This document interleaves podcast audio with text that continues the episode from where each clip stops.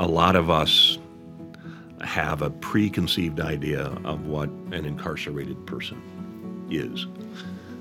And what I've learned is that there are a lot of us in our in our churches, in companies that recognize these are children of God. These are people of worth and value, and we want to we want to invest in that. We want to recognize that. We just find ourselves coming along people as they meet barriers and see just be advocates for them.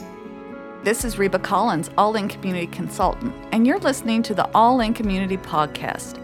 All In Community is an initiative of the West Ohio Conference to train, equip, connect, and resource our local churches to be bodies of Christ that embrace our neighbors who have been affected by crime or incarceration. On today's podcast, we're going to be talking to Chris Money and Tom Duber of Kindway Embark. Kindway Embark is an innovative, faith based prison reentry program that helps men from Marion Correctional and women from the Ohio Reformatory for Women transition back to the Columbus metro area.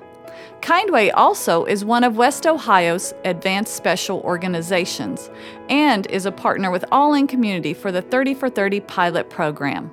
Today, we will be talking about how churches and communities can work together to foster successful transitions from incarceration to communities.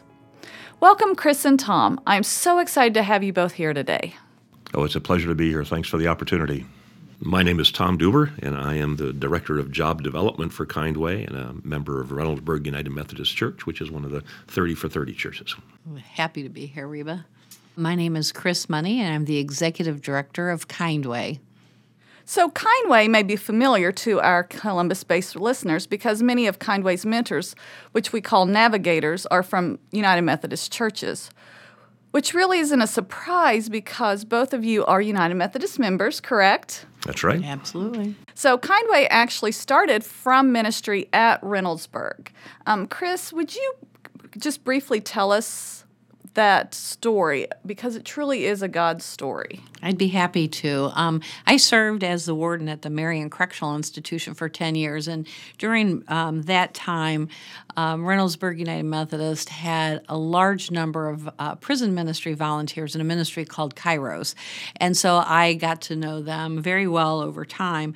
Um, at some point, they went to and discuss with their pastor their passion to work with men that are transitioning out of prison. Kairos serves uh, those folks that are incarcerated inside, but really is not permitted to have um, contact with people post release. So there's mm-hmm. there was this gap, and so they formed uh, the church formed a nonprofit to do a couple of things: not only look at prison ministry and transition, but also to run um, the free store, the Shepherd's Place. I uh, joined that team, and when I I joined the team when I retired from state government, uh, we formed a um, a planning, a design team that's designed what's today is called Embark.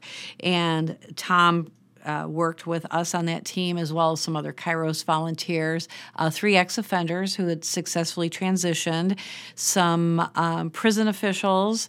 And so we prayed and sat around a table and designed what today is Embark. Tom, you were there from the very beginning when Kindway was just a burden placed on the heart of prison ministry volunteers at Reynoldsburg. Tell us a little bit about that journey. There, there was a huge gap between when we first thought about what we needed to be doing and, and when this actually came to fruition. It was a number of Kairos volunteers that really were responding out of broken hearts. We would develop relationship with these men inside. We would see life transformation in them. We would um, see them return to society and see them struggle so hard. And it, it broke our hearts. And so uh, there were a number of us that said, what, what can we do to reach out to them? And that was part of what, what Chris was describing is what we originally started. Uh, and it spun its wheels, really. Uh, and you know, God's timing is always perfect. It, it wasn't until God brought us, Chris, uh, into the role of executive director that we were actually able to uh, to gain traction, to to put a plan in place, and uh, to really get started. The right people in the right time at the exactly. right place. Exactly. And that's all in God's time. Mm-hmm. Um, how then did you come into this new role as director of job development? One of one of our staff members and one of our keys, Robin Lorms, uh, said something as we were just beginning to form this, this, this program. He said two things people need when they get out are Jesus and a job. And shortly after I retired, I was contacted by Chris and Robin, uh, and they they were sharing how difficult it is to find employment opportunities for our men and women that got out. Uh, and so they were hoping that in my retirement I would have time to be able to uh, build relationships with employers that would be willing to, to talk to our men and women to give them a second chance employment uh, opportunity. And so that's that's how it came about. The right place, the right person, the right time. God's time. Right? God's time. That's right. And so in your new role, you're out in the community a lot. Mm-hmm. And I think sometimes we get into this deficit mentality that there's not enough available, there's not. How has being out in the community and working in this new role seen, you know, th- that God is providing all that we need, right, to help our men and women successfully transition back? I think one of the things that has been the most amazing to me is to to learn how many employers out there are really feeling the call on on their life to be involved in this as well. Um, you know, when we started, it was the challenge was to find employers for our participants, and now the challenge is to provide our participants for the number of employers that have that have come forward. It's always been God opening the door for an employer to come to us rather than me building a relationship with an employer. It was God bringing us someone again that He's put the call on their heart to say, you know what, we need to we need to tap into this this resource uh, of these people that are, are, are, wonderful people that have tremendous. Uh, resources that they can bring to our companies. And so right now, that's the biggest challenge as we're working with employers is yes, thank you so much for being willing to hire our people. I hope we can bring you someone soon. mm-hmm.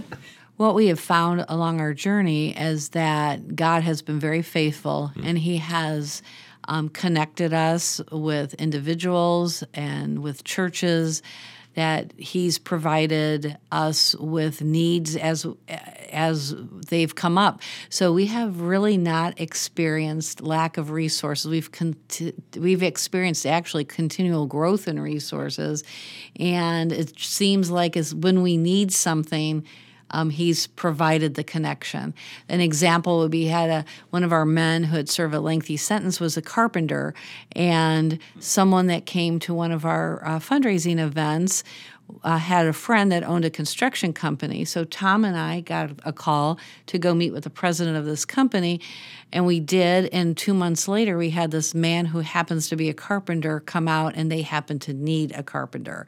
So it just, God's been so faithful and in seeming to bring to pass whatever resource we've needed, and it's been a very exciting journey. Have you, either, and either one of you can answer this question is there a, a particular person who has returned that comes to mind that has taken you into spaces you you hadn't thought of or hadn't hadn't prepared for or hadn't even known that that's where you needed to go I just I think that everyone that we deal with is a unique individual. Mm-hmm. So we have we found we have found ourselves advocating for people to get their with a judge to get their license back um, for work so that they can survive. We've found ourselves advocating for people to in child custody issues. Mm. Um, yeah, we are we stand in the gap with employers because if you say you're incarcerated for 10 or 20 or even 30 years, um, an employer, who are you going to put down for a reference? Right. So we're a reference many times for people. We just find ourselves coming along people as they meet barriers and see, just be advocates for them. You know, as I think of your question, uh, I think back of when we gathered around that planning table mm-hmm. uh, and think of where we are now. There is so much that we didn't oh, know yeah. at that point in time. So every every cycle, you know, every experience, yes. every participant that returns, we're learning more and more. We are being taken to places that we didn't expect to yes. be mm-hmm. with yeah. with every one of them. So it's been a it's been a real process. Mm-hmm. So I'd like to ask both of you what is something that has surprised you along the way or perception that has changed from when you first started in this ministry? I worked inside correctional um, agencies and institutions for 30 years, so I never worked with people outside. So I honestly had no idea what that was going to be like. I knew the need because I saw people reoffend and come back. that I was many times surprised to see come back. And I think what I've learned in this process is that people who are incarcerated face more barriers than I thought existed. I had absolutely no idea the extent of the number of barriers that they would face. I think what I've learned is it's so easy to see why people reoffend if there's not a support network for them as they transition. I would see people leave both when I served as warden at uh, the Ohio Reformatory for Women and Marion. I would um, uh, wish people well as they were walking out the door, and I would ask them, "What's your plan?" Yeah. And I'd say about half the time, or a part of a significant number of times, it would be a blank stare. They literally didn't know they were where they were going to sleep that night. It wasn't until really working on the other side of the fence that I got to walk with them, and that we get to walk with them as they as they're facing their barriers, and we get to do it together. Mm-hmm. And I think where times I, I sometimes I wonder wonder what where they would be without mm. somebody who's doing this with them. I think one thing that that has kind of opened my eyes or surprised me is, you know, I think a lot of us have a preconceived idea of what an incarcerated person is. And what I've learned is that there are a lot of us in our in our churches, in companies that recognize these are children of God. These are people of worth and value, and we want to we want to mm-hmm. invest in that. We want to recognize that. So, to me, the the the joy has been changing from my original part of my role of director of job development of trying to identify employers is to now I'm receiving calls from employers saying we want to be a part of your program, and so that has been a surprise. Wow. If someone wanted to experience the Kindway community, how how can they do that? Somebody from the outside. Yeah, we have reunions, um, and we have them uh, six times a year, so every other month. Um, our home church for that is Bethel United Methodist Church. Um, they have a prison ministry team, and uh, they um, assist with, with that, and, and so we have it there. And so, if somebody was interested, uh, they could contact our office. We could tell them when the next gathering would be. So if they they uh, wanted to come in, and who is at that is our, released participants are all invited, as well as um, our volunteers and partners. That would be a way to. Um, um, have a sense, feel the sense of community, and talk to people who have returned and talk to volunteers, and that would probably be the best way. We can talk about the program all we want, but when when Right. When guests get to experience one-on-one with our participants, Mm-hmm. whether they're still inside or whether they've returned, that's when that's when the heart begins to change. Well, I would love to thank. Well, I would love to. I guess I will thank both of you for for coming. Uh, you have given us a lot to think about and reflect on in not only this journey with folks, but our own personal journeys and in community as well. So I just invite our podcast listeners to join us for our fourth All in Community podcast. We will welcome Mike Davis, the Bureau Chief for the Ohio Department of Rehabilitation and Correction, Office of Reentry. Mike and I will begin the conversation about the special relationship All in Community has with the state's efforts in reentry and re- rehabilitation and why it is that the state invites faith communities to have active presence in our prisons and community reentry efforts. You won't want to miss that podcast. I would just like to do you either one of you have any final thoughts and I also wanted to put a plug in for Kindware. Oh yeah. Kindware. Oh yeah, Kindware.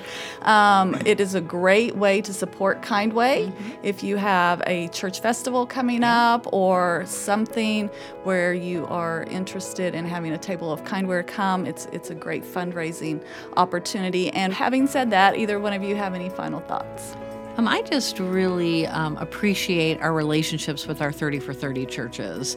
And there are several now that we're involved in, seven. And uh, it's been wonderful to incorporate um, navigators on our teams, and, and they have been very instrumental in successfully transitioning men and women out. So it's been that's been a wonderful partnership for us. Yeah, we have really. It's been a wonderful partnership for us too. And I just want to thank you for the opportunity to be able to talk about, about Kindway and Embark, and also uh, just to tell a little bit about the process of, of being a navigator, that opportunity to be able to, to meet our men and women while they're inside during that, that year of programming before they get out, and then to walk with them on the outside. I think you know, as, as we continue to grow, there's going to be a continuing need for navigators. So, you know, not only from our 30 for 30 churches, but others that are that are interested in, in being a part of this journey. That's a perfect opportunity for them. It's a great first step into It is ministry. absolutely. Absolutely. Well, thank you both very much. Thanks, Reba. All right. Thank you. Thanks.